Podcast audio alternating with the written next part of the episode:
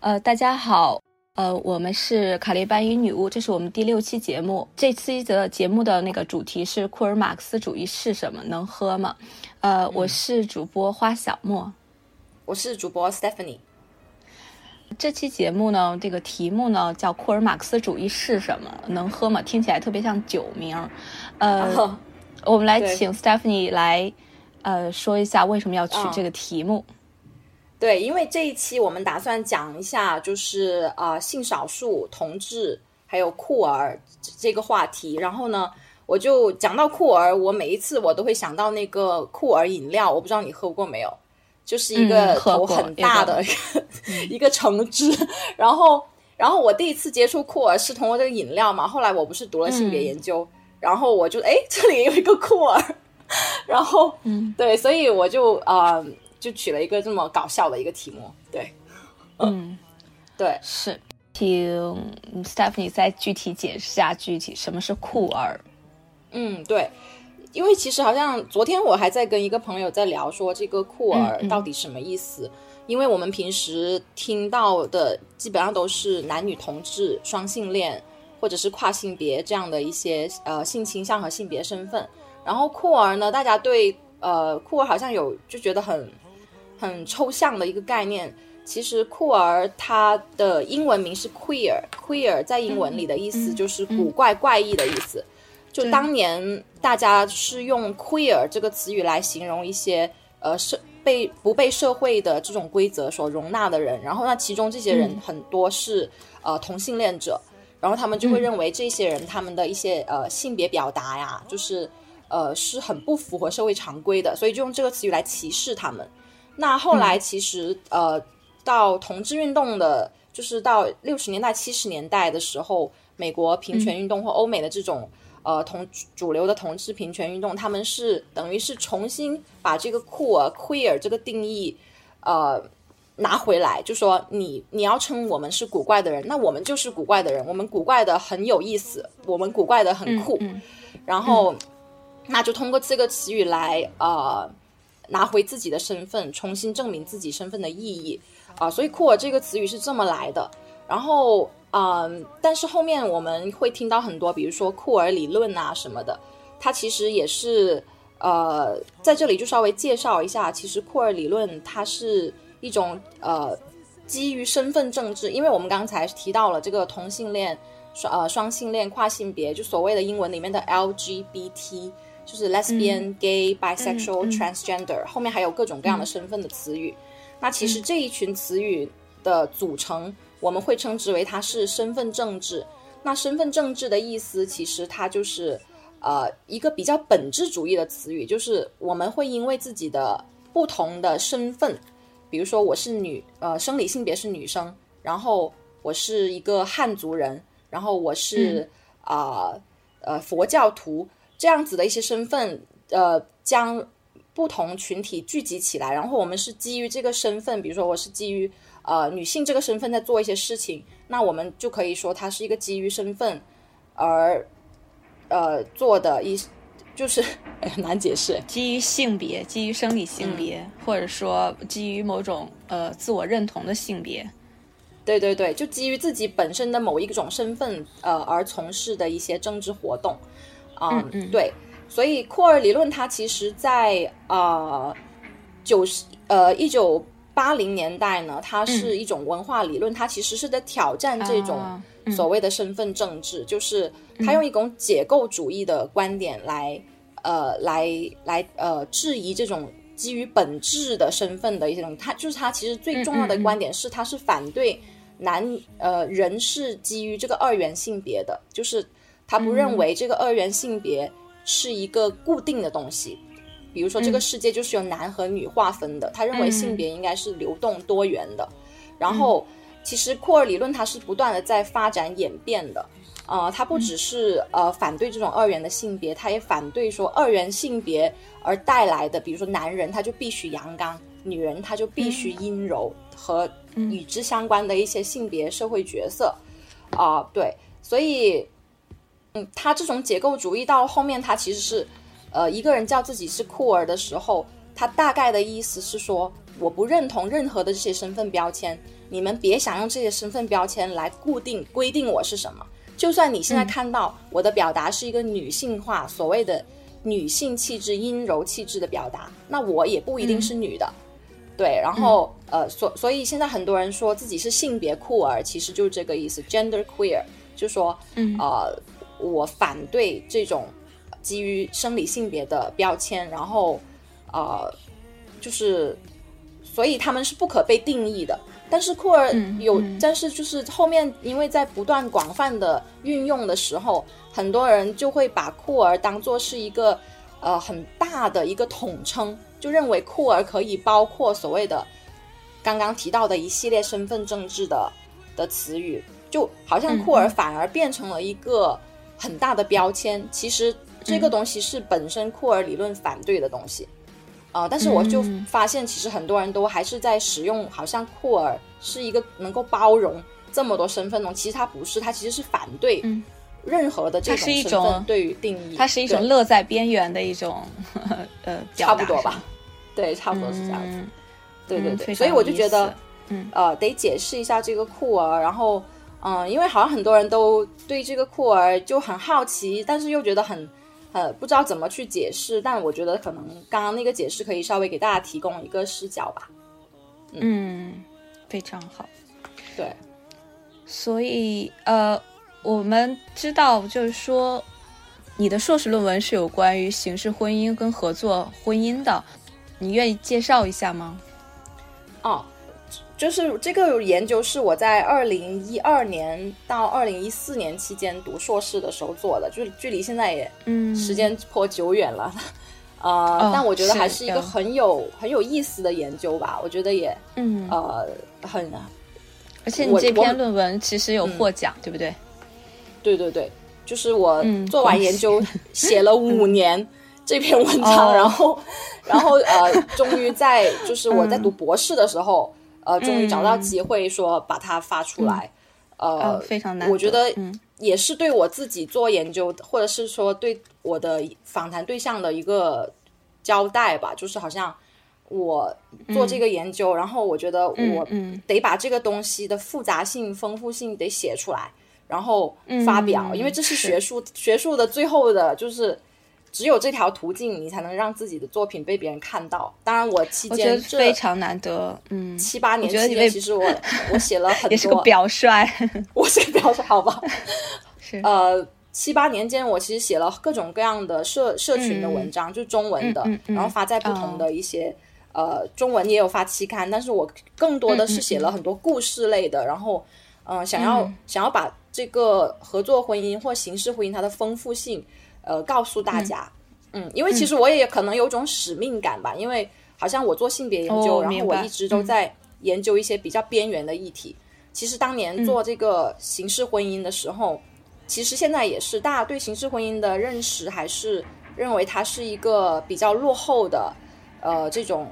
呃回归异性恋传统婚姻的一种一种家庭形式，哦，所以当时我的我的研究它其实。呃，嗯，是想要挑战这种主流同志的话语的。挑战的意思并不是说，我认为他们说的不对，或者是呃，他他他不他是他们说的反面，而是我通过研究他们的家庭实践的方式去看，说其实形式婚姻、合作婚姻，它里面让男女同志付出了大量的精力和劳动去做这个事情，然后在这个做这个事情的过程中，有一系列意想不到的。呃，包括对性别的讨论，然后包括呃对传统婚姻的挑战等等，都在里面浮现出来。如果我们只是用一种主流的权益的观点去说这个东西，它不它不能够为我们同性婚姻呃有任何帮助的话，那我觉得太狭隘了。我觉得做学术或是做学者的角度，就是应该呃给到不同的角度，让大家去看到这个问题的丰富性。而而其实说实话，我们中国。就是当当时我做那个研究时候，一二年的时候，在一个网站上面做形式婚姻的人就已经超过了五百万，然后现在的数目绝对是要大大的几倍几倍的增加了。所以我会说，你的意思说就是呃，合作婚姻当走入合作婚姻的人有五百万是吗？对，就是那个网站上面登记找到了的人，你想想，也还有五百多少 QQ 群？对，多少 QQ 群？多少这样的网站是是在做这这样的一些就是呃合作的呢？对，所以就我想说的是，就其实中国的同志大部分的人，他们的生活是千姿百态的，然后他们是无法被主流的，就是不是那种北上广城市的同志，他们能想象到说。嗯，呃，只能说它也是一个阶级跟性别或者说地域之间交叉的这样子的一个问题。对对，而且是呃，呈现的机会太少了。它作为一个嗯，虽然它也是努力在融入主流的呃婚姻话语当中，但是这些呃不同的尝试可能都被我们一概而论了。嗯，然后其实就是。想表达的，就是说，其实很多人都要选择这个形式婚姻这条路，但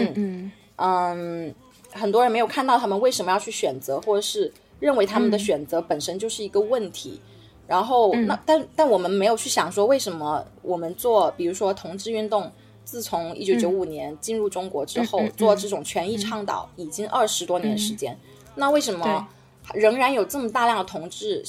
想要去？走回家庭，回到家庭，然后进入同性婚呃这种呃合作婚姻。那对，如果我们一味的反对，或者是说这种东西不是一个好的选择，复杂的动机呀等等，那其实呃，就我觉得是一个缺失吧，就是一个它是一个错位，它不是说我不是在谴责说现在的权力同权权力性的机构他们做的不好，我觉得是话语的不同导致他们必须。他他们就是就是无法去嗯权力的视角来看这个，那他们如果如果只用权力用同性婚姻这种视角来看，他们肯定是觉得这个是不行的。对，所以我嗯我我觉得讲这一期题目也有点这个意思，就是说想要打开大家更多的想就是呃考虑事情、观察事情的视角，就是不是只有一种视角才能解决问题，而理解一种问题，它需要不同的视角才能够看到人的生活的复杂性吧。嗯，这个让我想起来，就是分析中国呃女性，就是女权运动或者女性运动的时候，人们会提到八十年代的人会提交可能在地化这种词语，嗯嗯嗯，性别在性别主流化，同时也提在地化的一个问题，那可能同志机构。中国的主流统治机构可能对于在地化这个方面的反思，或者说呃一些一些想法，可能还还还不是特别充分，是吗？嗯，我觉得这肯定就很难这样说，因为我觉得大家就是在中国做了这么多年工作，肯定是嗯啊用很多的努力，对，把自把就是呃这一套理念能够呃通过通过。他们的组织方式来做，只不过是我觉得这里要谈到的一个就是，呃，这种地缘政治，包括这种呃同志运动它本身的这种政治经济框框架，决定了现在的在中国的同志运动，主流的同志运动，它使用的这种框架是非常西方的框架，就是嗯，你想想，所谓的身份政治，它都是源于欧洲的一种。运动的一种结构，然后怎么样去定义我们的问题？用什么样的认识论来认识我们的呃，比如说作为性少数群体，他面临的问题，它其实是已经被这种所谓的就是欧美国家的这种这种运动所定义了。虽然我们在我们的运作的过程中，我们用了各种办法来找到中国。同志运动的症结，但是大体上我们使用的词语，或是我们我们啊，比如说这一套资金结构，就是啊，从九五年之后的这种全球的性别与发展的资金结构，嗯，嗯然后通过这种项目书，通过这种呃所谓的意识形态的这种呃传播，它其实是深深影响了我们对于一个问题的认识。那在这个问题的认识和翻译的过程中，尽管我们是很努力的想要去协商说。所谓的呃本地和全球的关系，可能其实本地和全球并没有什么太大差别，但它其实它这里是一个权力关系，只是说这种权力关系能够在多大程度上被我们呃中国的活动家或运动家他们去反转去呃翻译去解读，对对对，我觉得是有很多尝试，我只我觉得是这样的，嗯。嗯。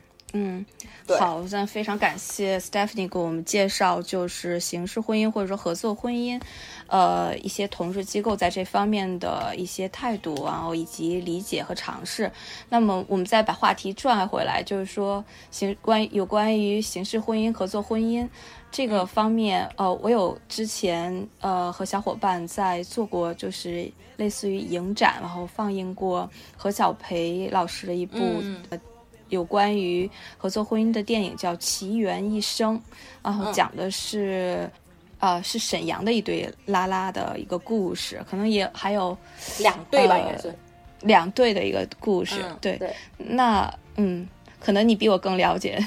嗯，解释就是就讲一下这个故事。何小培导演拍的那两对拉拉，其实也是我的呃访谈对象。嗯，当时我也是到沈阳跟他们住了一段时间，然后也。就是访谈他们，这个那个纪录片我也看了，我觉得他们的他们的这种尝试是，呃，我觉得非常有意思。他他们的尝试就是说他们是两对拉拉情侣，那这两对拉拉情侣他们是住在一个屋檐下的。当年啊，就是当年我去见他们的时候，然后呃，他们分别都要进入刑事婚姻、合作婚姻。里面的一个主要成员叫小熊，那小熊他其实。在早在零七年的时候就成立了一个组织，叫奇缘医生。奇缘医生他是通，他是专门为了给同志性少数群体提供婚姻方面的咨询和服务的啊。就是呃，最主要的一个服务就是，如果他们想要找这个合作婚姻、形式婚姻的这个伴侣的话，他们会给他呃，首先会给他进行很多咨询，就是就是给他，他不是一定会劝他进入形式婚姻，而是。帮他综合考虑整个家庭的情况，就是啊，你父母是怎么认呃看待你这个性倾向问题？他们是知道呢，还是默许呢？就他们会综合各种考虑分析，最后也许会建议他，其实你不需要形式婚姻啊，就他那他就高高兴兴的走了。然后嗯，或者是如果他是很强烈的需求的话，他就会他们有一些 QQ 群，还有一些呃线下的一些活动空间，就会帮他们去。呃，选选择比较适合他们的这个伴侣对象，嗯，对，嗯，对，所以就是他们的，嗯，对，就是我从他们的这个实实践里面，我就看到了很多男女同志互相帮助的一些东西，互相帮助很亲密的一些呃呃呃东西，就是他们把一个同志社群的真正的融洽的模样展现在我的面前。虽然说他们肯定中间有很多纠纷呐，人与人之间的关系，可是他们这种互助的形式让我感到非常感动。因为其实，在同志社群里面，男同志和女同志，或者是跟双性恋，他们都是互相不没有怎么交集的。但是在沈阳这个社群，我看到了男同志、女同志、双性恋，就他们都是很开心的活在，就生活在一起。然后呢，经常他们会举行一些茶话会啊、聊天啊什么的。这就让我看到了，其实一种社群的这种力量，哦，嗯，是我看到你的访谈当中，他们很就是很多最后走一起走进合作婚姻的这个男女，呃，他们是有很多有时候是就是朋友的关系，维持一个朋友关系，还有无话不谈呀那样子。对对对，是的，就是呃，因为我其实最早写这个论文的时候，我还就是比较 那个去给他分了一些类型，然后我。我分的类型里面，我认为其实，呃，最好的还是那种有，呃，比较有亲密关系啊的。所谓他们认为所谓的成功，就是一般是你是要有比较好的朋友关系或什么的，你们才能够让这个关系更加持久，这样子。嗯。但是我其实后面我思考了很多，我也去想我自己当时的那种想法。我觉得，嗯，我有个很重要的。观点是说，我们不应该用传统对关系的态度和看法来看待说这个形式婚姻是否成功和失败。就是我们不能说形式这个形式婚姻最后离婚了，它就是失败的。我觉得是完全不能用这样的传统的定义来定义婚姻，因为我觉得这就是呃不能来定义形式婚姻，因为我觉得这就是男女同志在现在中国的一个很局限的情况下，他们。去做的一个实验，就是我从头到尾我把合作婚姻当做是一种实验。他们在这种很局限的社会限制、社会的呃呃这种污名化的情况下，他们找到一个途径去想要更加开开拓一点，哪怕一点点自己的生活空间，他们都愿意做。尽管他们会现在统治机构都在说刑事婚姻各种风险、各种。各种麻烦，各种就是他们其实每个人他进入婚姻之前，他都知道有这个麻烦和风险，可是他们为什么愿意去做？他们为什么愿意去？婚姻同样对，其实是这样，就他们他们知明明知道很多这样的风险，他们还是愿意要去呃做这样的尝试，呃，所以我就很不赞成大家用那种普通的这种关系去定义形式婚姻，然后我觉得恰恰它也是。呃，质疑了我们传统的现代人的认为，爱是爱或婚姻，它就是应该基于什么？因为有一个理论是叫做爱情三因论嘛，就是三角理论。他说，嗯，爱的组组成是由亲密关系、激情还有呃承诺这三个东西组成的。然后，那是不是没有了任何其中一个，比如说没有了这种激情？只有 所谓的义务，那这样的关系，我们算不算是一个理想的关系呢？其实很多时候我们是理想化了，我们认为只有某一种爱情，就是它是一对一的，是基于浪漫爱的，它的性关系是非常好的，然后他之后他能够生儿育女的，他能够结婚的这种关系，这种性道德，我们才会觉得说，哦，这种关系才是最理想的呀。那如果我们少了任何一点，比如说，一一个女人，她因为自己的生理原因，她没法生孩子，她就觉得自己是不完整的女人，或者是我在这个婚姻里面，我就是失败的。就是我，我感觉我们我们有太多的这种阶级、这种性道德来束缚我们自己，而形式婚姻、合作婚姻，它恰恰是提供了一个让我们去思考、反思，到底我们对于这一些的陈规。陈规和这种成见到底是不是还是适合在我们现在这个社会？因为其实你说形式婚姻有各种各样啊，不止男女同志呀。那绿卡婚姻它也算是形式婚姻，对不对？就是为了拿到绿卡然后去结婚的，大有人在。然后很多人为了各种各样的原因都都可以结婚，为了经济利益，为了什么什么利益。但是为什么恰恰是这种 是这种形式婚姻，就是大家就这么不？说不定门所谓的门当户对也是某一种形式婚姻。对呀，对呀，对呀。所以我就觉得好像，其实他也给我自己打开了很多对事情认识的的那种宽度吧。我觉得是这样子。嗯，就是你觉得他们这个婚姻的策略意味着是什么呢？你说婚姻里面的策略吗？嗯，还是形式婚姻本身？呃，形式婚姻本身，嗯，形式婚姻本身，就我可能可以讲一个我在论文里面写过的一个观点，就是因为我的论文是特别注重这个性别化的性别化因素，对，就特别是拉拉里面拉拉在形式婚姻里面的这个这个呃受到了限制或者是得到了空间的，因为因为在我的研究里面，嗯，我发现这个。作为一个女人，对于女人，呃，对于拉拉限制是非常实在的。比如说，很多拉拉跟我说，她为什么要结婚？因为她想要离开家庭。因为，嗯特别是在一些大城市，这一些人，他仍由由于租金很贵，或者是其他原因，他只能跟自己的父母住在一起。而他如果没有结婚的话，他的父母就认为这个女儿还是被被我们管管控的。就女人的身体，是她。他他就是被 呃父母管控，对吧？他被自己原生家庭管控，之后面就要把这个管控权转移到她的这个丈夫身上。而这个拉拉，对她没有没有结婚的话，她父母就觉得说，你还是你还是十二点之前一定要回来，对。然后你你不能出去外面住，就是各种各样的管控他们。然后所以他们反而是通过这个婚姻，呃，获得了自己想要的空间。但是呢。进入婚姻之后呢，他们就会发现，嗯，新的新的一轮的性别限制又会从就从中体现。就比如说，嗯啊，如果对方的家长，男方的家长是不了解他们的情况的话，嗯，他就会有所期待，觉得这个呃媳妇应该要多承担一些家务劳动，嗯嗯等等的这一些，就他觉得还是这些家长。对家长这些走入走入形式就是合作婚姻的嗯同志们，他们大部分的同志们的家长是不知道这是合作婚姻的，还是说在已知的是合作婚姻的基础上，还要这样去要求这种性别角角色分工？如果他要求的话，都都一般都是不知道的，嗯，不知道的或者是嗯默许的，可能这样的会多一点吧。嗯，就他们会还是会觉得说，呃，你女女生要。要多做家务呀，要照顾孩，要照顾这个丈夫啊，照顾他的情绪啊等等。那这个就会导致女性她有一种很，就是她觉得很委屈、很愤怒，就觉得说 我明明跟你只是只是一个合作关系，对吧？你凭什么这样来要求我？是非常能够理解。对，然后，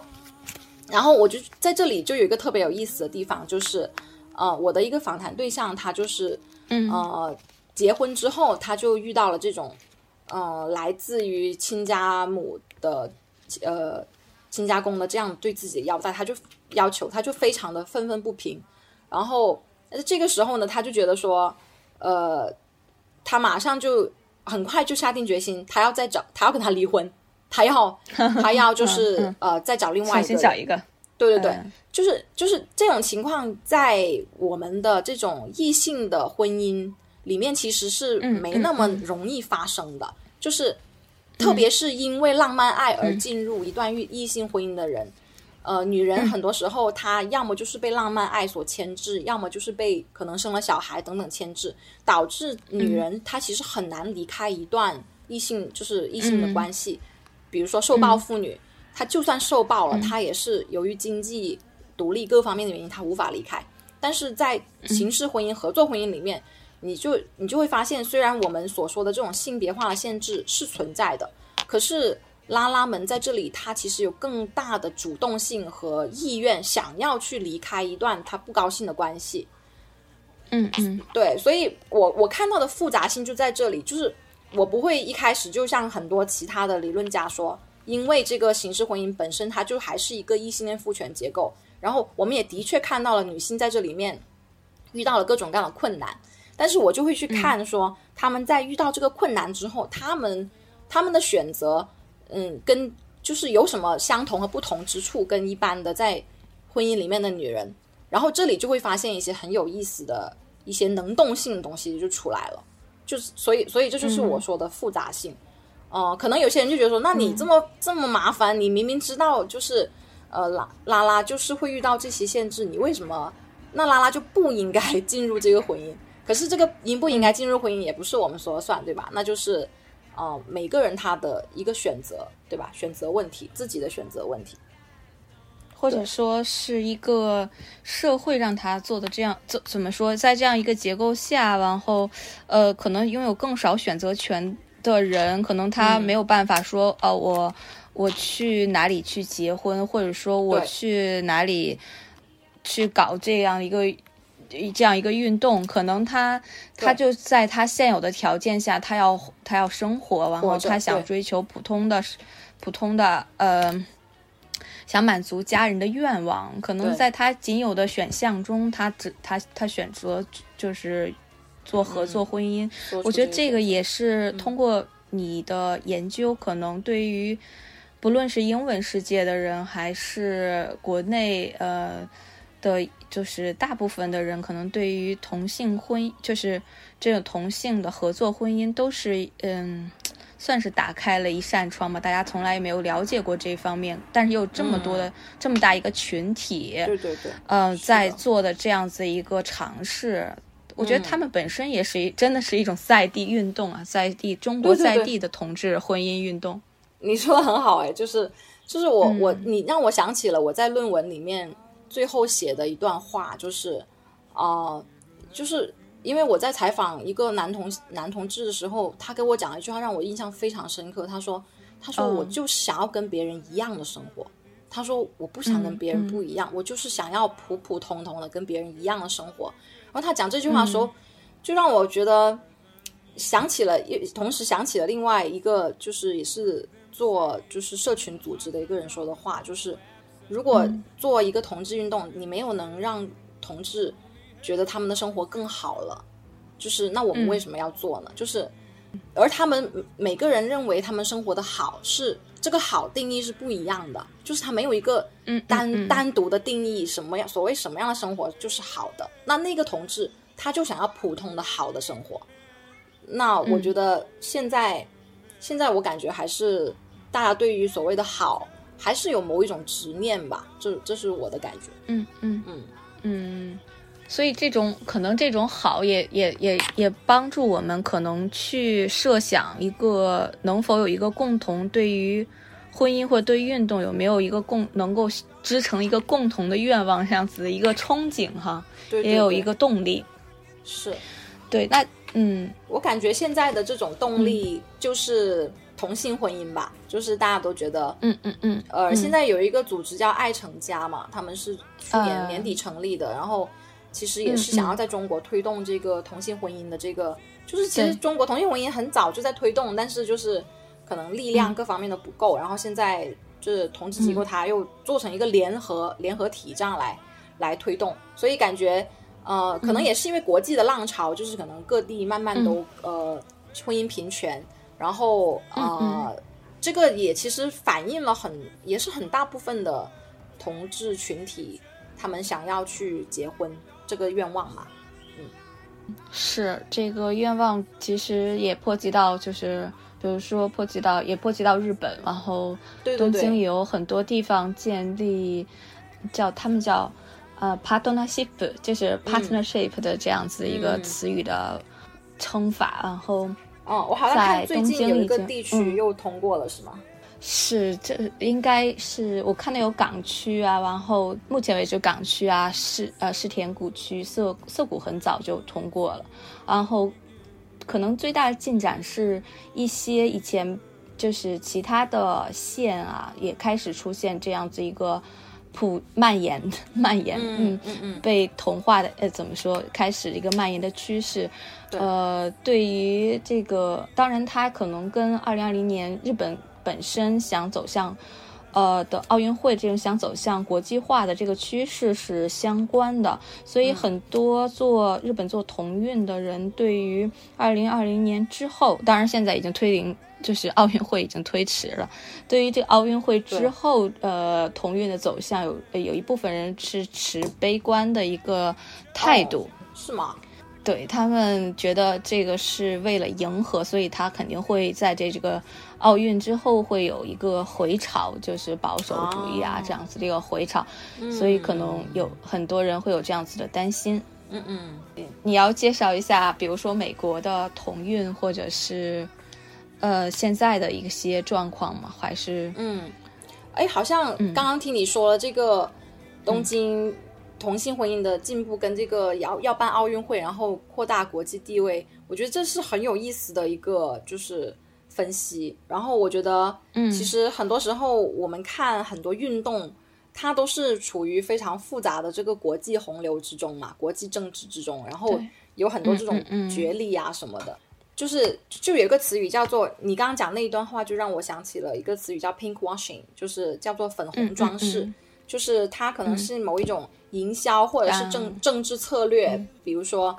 呃呼吁这种所谓的同志友好的商家，呃，然后在这种商家里面消费，或者是比如最鲜呃鲜明的一个例子就是以色列，以色列对于巴勒斯坦的这个侵占问题，呃。就是历史以来的这种在那个呃的暴呃对巴勒斯坦的暴力行为，呃却被他们所谓的激在同志运动方面很激进的这种政治所掩盖，就说哦，你看我们以色列它就是一个很很先进的，我们对同志呃很友好，然后就以以此来掩盖他们对另一群人的这种暴力。这种 pink washing 这种事，就是所以提到这个词语，其实想还是想要就回就回应你刚才说的，就是说一个同性运动，它同性婚姻运动或平平权运动，或者是某任何一种运动，它其实我们要去了解它的时候，我们要把它置身于这个呃国际的政治 经济对里面来去看，不能够只看它，比如说它这个就通过了这个。就表示他这个是很好的，就是他要我们要一个很很全面全局的角度来看。然后可能这里我就可以稍微讲一下，就是也是跟刚刚我提到的观点有关的，就是美国同性婚姻，嗯，或者是婚姻平权，它的一个里程碑的一个案件，呃，嗯，是怎么样的？其实它也是跟美国资本主义社会它的这种呃个人主义，呃这种遗产继承等等是很有关系的，财富的积累或转移它是有关系的。这个案子呢是。啊，是这可能也是中国以后大潮。对对对，就是我们都知道。有这样子的，嗯，对，就我们都知道，其实婚姻它不仅仅是婚姻这么，它不仅仅是爱嘛，就是它它除了这个爱，它还有各种各样的一些特权，就是现在异性恋能享有的一些特权，就是包括啊遗产继承啊，是一些抚养啊，然后医院签字的权利啊等等的这一些。这些权利，它都是相伴相生的，它不仅仅是一个，呃，就是我们说爱呀，就是基于人权的一种东西。它本身，它制婚姻制度存在，它就是一个不平等的一个结构。对，然后那这个美国的这个案子呢，我之所以说它是对，呃，美国的婚姻平权是一个很里程碑的一个案件，是因为，呃，这这一对拉拉，它其实是在呃一九呃。六零年代就是在一起，然后他们是因为美国一直没有通过这个婚姻平权，他们是零七年的时候在多伦多登记了结婚，他们是住在纽约的一对拉拉，然后可是他们回来之后呢，他们其实没有被美国呃承认的，因为美国当时九六年的时候出了一个 DOMA，DOMA 就是 Defense of Marriage Act，就是当时克林顿通过的的一个就是。保障婚姻的保障婚姻的一个决议，那这里的婚姻被定义为是只能是一男一女的，因为美国是一个基督教国家嘛，所以他当时就通过国会通过了这个决议，是否定了任何所有的这个同性伴侣他拥有的所有的权利。然后那这一对这一对拉拉伴侣，他其实呃有其中一个就是在二零零九年的时候去世了。去世的时候，他们的在美国的州政府眼里，虽然他们是在国外结婚，可是他们的这种财产的继承权是没有的，所以他必须要付一大笔的遗产税，才能拿到他的那个他的遗产继承。然后这个时候，这个一对那个拉拉这儿补充一句，中中国没有遗产税哦。OK，对，就是美国有遗产。以后不知道啊，嗯，就这个拉拉叫做 Windsor。那他就去告了这个，告了这个呃法院，然后就说你们这个东西是违宪的，就是违反了美国的基本宪法，呃，最后他其实这个案子是成功了，所以嗯，他就不需要付这一大笔的这个遗产税的费用，所以他认为这这个这个就是美国婚姻平权道路上一个非常著名重要的例子，呃，这这一个里程碑的事件就是呃，嗯，就是就开启了这个最后最后不是都成功了嘛？所以，所以你就看看出来说，其实，嗯，我们我们所说的这种权力运动，它其实是，呃，特别是在资本主义这个社会，它其实完全是跟经济利益和这个各种各种方面的这种利益是有关系的。对，嗯嗯是。然后包括现在在台湾，它台湾地区它通过了这个。呃，同性婚姻嘛，然后其实很多人都不知道，就是他现在的同性婚姻，呃，他视线之后是通过了，但是他的这个同性婚姻，它其实只能承认已经通过同性婚姻国家的公民，呃，在台湾结婚，所以是，嗯，比如说我们知道的很爱护的一个香港的，呃，at seventeen 的那个主唱之一卢凯彤，他之前跳楼跳楼自杀了。嗯，然后他其实他的老婆是台湾人，嗯，他们当时是在国外登记结婚，可是这一个同台湾的同性婚姻，呃，通过之后，其实他们还是没有办法，就是合法的在台湾，呃，住在一起，呃，生活在一起，嗯，就是，嗯，就同性婚姻，它，嗯，只能说它现在是局部的给予了某一些更有优势的这样的。这种优势可能是来自他们的国家，或者是来自他们的种族等等。这种优势只能给予这些人的特定的红利，但是比如说其他人比如说卢凯彤，他就没有办法享受在台湾的跟其他呃跟其他人一样的这种同性伴侣的这种权利。对，是这可能哦，也是可能在台湾今后，如果是嘛，也是好像一些运呃运动者、运动家在不断推动的一个方向。对对对，呃，就就我了解到，嗯，对，但这个就让我想起来，台湾台湾一直有了这个陆配的问题，就是大陆配偶的问题，或者是一些其他外劳，就是呃外国劳工的这些问题，就是就是虽然台湾有很多这种外劳的呃同呃的外劳的机构在推动这一些劳工的权益，可是你还会发还是会发现他们在台湾就是比。台湾的公民或者是台湾的，就是他们的权利就是要低一等。然后台湾整个的整体的经济运作，其实就是就是靠着剥削这一些呃外籍劳工的劳动呃建立的，就发展的。然后那可能外劳他提供的是一些廉价的劳动力，那陆配就是呃大陆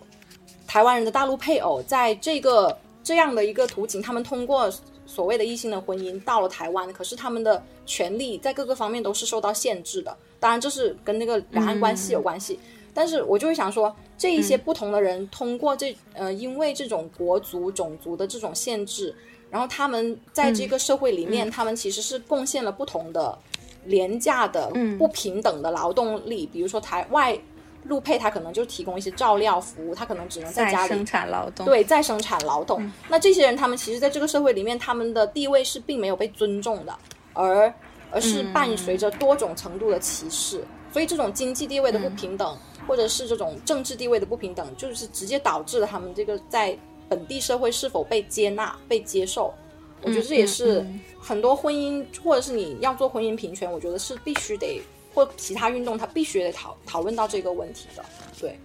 嗯，是一个广义的身份政治运动该怎么进行运转，怎么样一个怎么样跟左翼的话题，或者是更广泛的呃性别话题进行交叉的这样子一个，对，那我们再谈一下就是中国的同志现状，一个一些学者的。就是历年来的对一些代表性的学者的一些观点，嗯。对对对，嗯，比如说在早期做同志运动的时候，有一个很有名的香港的一个呃学者叫周华山，他提出一个观点，就是说中国同志应该回家，不要出柜。他说应该 come home instead of come out。他说他他觉得，嗯，因为中国人跟家庭的这种关系，导致呃无法按按照就是自由主义的这种身份政治权利的这种，嗯，呃，这种运动来，呃，彰显自己的身份。而我们应该要考考虑到自己跟家庭的关系，应该回归家庭，让家庭接纳我们，这就是最好的一个中国同志策略。其实他当时是想要批判这种，好像跟合作婚姻很呼呼，就是有一点中国的合作婚姻有一点呼应的感觉。是的，是的。所以当时批判他的人会批判我的。呃，新的一代的这个同中国同志现状的研究者会批评你的。就如果他们走的是自由主义的观点的话，那可能走的是权权力的那个观点，那肯定会批判我的。嗯嗯嗯，对。就其实他周华山他他反对的就是我刚刚说的这种，呃，以欧美为基础的同志运动的想象。就他认为，嗯嗯，呃，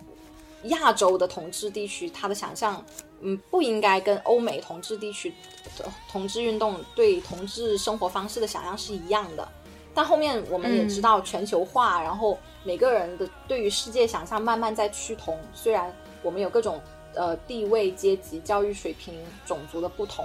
啊，所以当时他的这种呃理论化也被人觉得说他是一个太狭隘的一个亚洲本质主义的东西。就他觉得好像亚洲人他就必须要回归家庭。必须要什么什么的这样子，嗯，我能问一下，就是就是你提到的这个这个学者周华山，他是在他是在嗯，大概是哪一个年代提出他的理论的呀？九零年代。然后现在比较主流的这种话语或者说一些观点的话，是什么时候开始形成的呀？现在的主流是是什么主流的观点？就是西方的呃个人自由主义的这种观点去认为同志应该 come out 的这种观点，逐渐占有主流的话语权的。嗯，零零年就是有组织同志机构组织化之后吧，就是大家都在讲出柜啊，讲这个二零零二零零五年左右，它跟就是同志运动它的那个在中国发展的浪潮就是也有关系。嗯，还有当全球化各方面的，就是增加了这种嗯跨国的交流啊等等都有关系。嗯，对，所以我们。呃，可能，嗯，对，就是可能，呃，异性恋的人可能一讲到同志的话，还会讲到呃有关于生殖方面，就是比如说代孕啊，嗯，这方面的问题。呃，我们可能接下来会找一期去讲这个代孕或者是代孕的话题，可以再聊一下。那我们，对，我们请 Stephanie 再嗯 简单聊一下。就你讲到这个，我可能可以稍微。稍微的想要描述一下你刚刚说的中国的同治现状是怎么样的吧？就是，嗯，我的研究也不算很很久远啊。就是，我我认为婚姻或者是跟家庭的这个协商，仍然是在中国统治，呃，不只是同志，就是所谓的性少数群体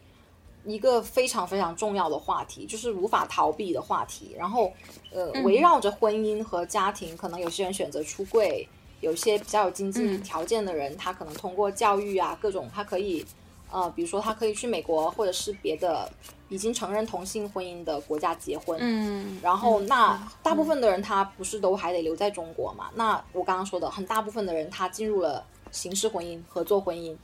啊。然后，那在这个结婚之后，可能就要考虑呃生小孩啊等等这些问题。那形式婚姻那可能就会。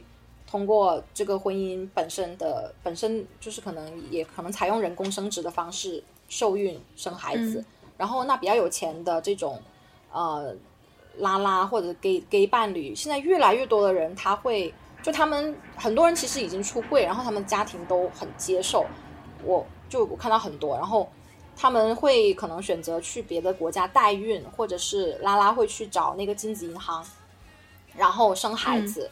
呃，有很多这样的这样的情况。然后以前泰国的代孕是合法的，现在就不合法了嘛。对。然后我就发现很多 gay 他转向东欧去代孕了，因为东欧它是就这里有一个很有意思的种族化的种族的问题，就是会发现很多 gay 或者是拉拉，他偏向于找白人的精子或卵子来生育，比如说呃混血孩子，对，能够生个混血，他大家觉得混血宝宝。很可爱，这是一点。然后另外一点可能是由于这个白人他本身在这个国际，他就是具有一定的种族优势，他可能希望自己的孩子在将来的，呃，由于就他们可能有一种很有意思想法是，就是他本身就已经是少数群体了嘛，就他不希望自己的孩子生下来也是少数，他可能想要，嗯，他可能想要。加一个优势给他的孩子，那这个孩这个优势可能他们通过了白人的精子或卵子来实现。嗯，我觉得这是一个非常有意思的情况。然后找是。对找代孕的话，他们去东欧的话呢，虽然东欧的白人不是我们所谓的现在世界这种 白人的这种排序里面最好的白人，但起码他们是白人，对不对？嗯。我觉得现在去看这个代孕啊，还有这呃和人工生殖，这是一个将来的很大的一个趋势。因为而且这个这些人的实践也会影响我们，就是在中国本地的社群对这些问题的看法，还有包括嗯，它会丰富我们的这个社群组成，然后带来更多的同呃很多不同的一些特点吧。然后就会就会把我们刚才所说的那些政治经济问题，它其实通过一个代孕或者是这种人工生殖，它就能够体现的非常复杂。就是你去你用什么方式去去去代的孕，你你你找的是什么在生产劳动全球化？对，然后你你找的人是是怎么样？然后其实我刚才去知乎逛了一下，然后呢，嗯。嗯嗯，我就看到一个异性一对异性夫妻嗯。在美国代孕的一个经历。然后呢，他这里写到，他在他选了五个代母候选人才找到，因为他要付各种手术、各各种匹配，没有传染病，各种都是要最好的。嗯，然后呢，他这里有一个非常有意思的一个挑选代母的一个一个呃标准，他说他必须家庭观念传统，有成熟稳定的性格，心态平和。然后呢？我个人觉得拉丁裔的代母家 家庭观念比较强，在这方面会比较优秀，就是很有意思。就是他们会对不同的人，比如说可能这样的话，亚洲的女性也是会被青睐的，就他们会觉得说我们是比较顺从，然后我们是比较家庭的这种。家庭型的这种，嗯嗯，对，我们如果有时间再找一找一期节目来具体讲这个问题，可以可以。回到就是回到一开始，我们这期的主题叫库尔马克思主义，所以嗯，能讲一下就是库尔马克思主义是什么呢？嗯嗯嗯，对，这个库尔马克思主义，它呃，我最早看到这个，其实现在有很多这方面的研究，然后我第一次看到这个书是。啊，Patrice 刘他写的一本书叫《Queer Marxism》，就是库尔，题目就叫库尔马克思主义。他其实是呃，通过一种呃一种分析台湾和大陆的这种纠结的关系，然后来分析这个马克思主义是怎么传播，然后包括他在中国和台湾的这个统治机构，呃呃，不是他在中国和台湾的这个统治社群。他能够呃提供什么样的方式去分析这两两个不同的同事社群？这样讲可能比较复杂，但是就这本书是挺复杂的。但是我我只能说，他这里想提到的库尔马克思主义，它是区分于刚才我说的库尔自由主义，就是基于身份政治、基于权力的运动，这种呃包容性运动 （inclusion based） 的这种 movement 的。它是跟它呃相就是相对应的，然后这种马克这里的库尔马克思主义，它是注重去，它是一种分析方法，然后它会去注重分析呃少性少数阶阶阶层边缘群体的这种呃物质物质条件、社会和经济的这种条件，然后会很着重去分析这些不同的这种物质条件和不公平是如何导致他们在。这个社会受到的权利的不平等的情况，啊，所以在这个程度上，其实我觉得它跟我们上一期讲的这个呃马克思女权，它其实是相通的，就是嗯，它都是呃，因为马克思女权它最早的这种起源是研究性别化的女性的无偿劳动，那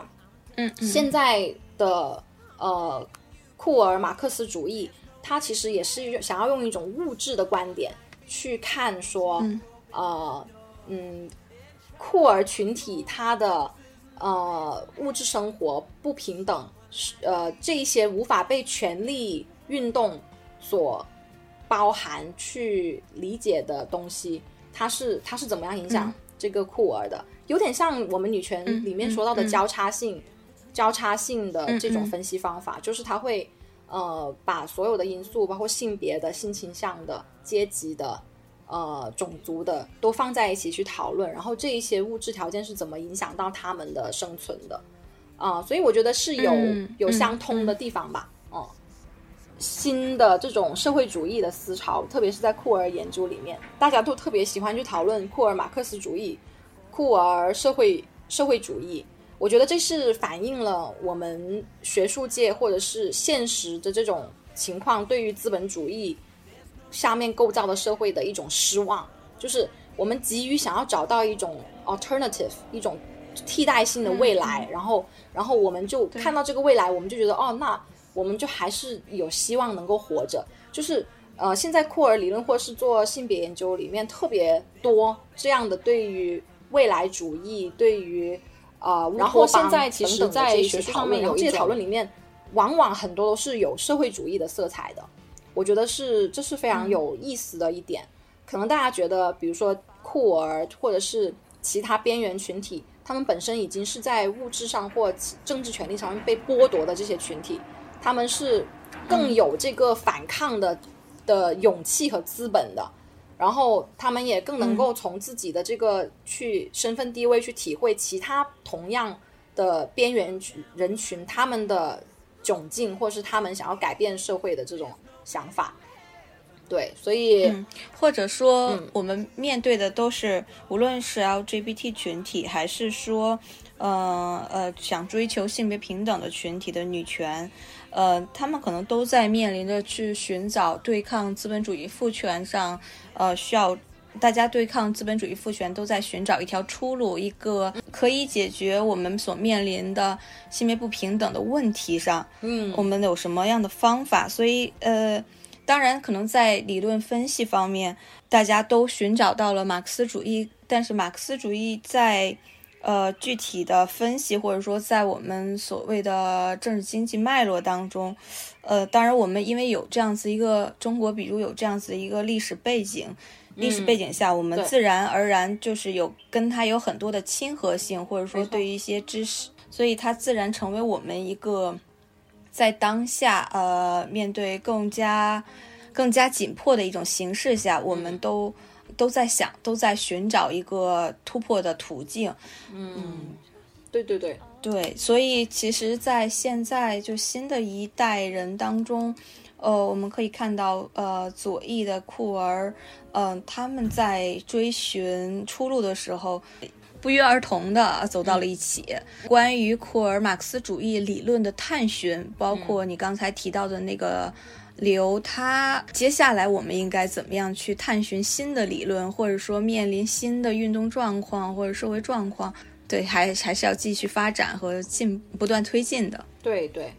就是我觉得，反正嗯，你刚刚提到，因为我们中国人嘛，本身我们对呃社会主义有有那种身体记忆。啊，所以我们对于这个理论的呃亲和，或者是我们使用理论，我觉得是，比如在欧美，基于欧美，或者是本身是白人，或者是呃，就是不是出生在社会主义国家人，他们的使用和他们的理解，我觉得是不一样的。然后可能嗯呃，这也会导致一些对对所谓的未来的争论，或者是不要就是把理论当成是怎么说呢？就是感觉这种有时候有点无力无力感，就是对于这种未来的想象，呃，如果只是这种理论理有理论堆砌起来的话，嗯嗯，当然理论是源于在地的运动，然后由运动当中总结出来理论，它才会有更强的一个呃生命力跟活力存在。对对对，是，对，所以我觉得也很期待，就是中国的。呃，同志运动里面，我们怎么样能够呃讨论到更多的这一些呃基于物质基础的这些东西，而不是只是呃在谈权力的这样一个东西？有没有一个更呃更加超越这种权力框架的这种来讨论我们的生活？嗯，我觉得我会很期待有这种新的论述或者是这种新的话语的出现吧。嗯，也期待你的就是博士博士调查呃的成果的展现。嗯，好，好，那行，那我们这期就讨论到这儿。嗯，谢谢大家收听，谢谢。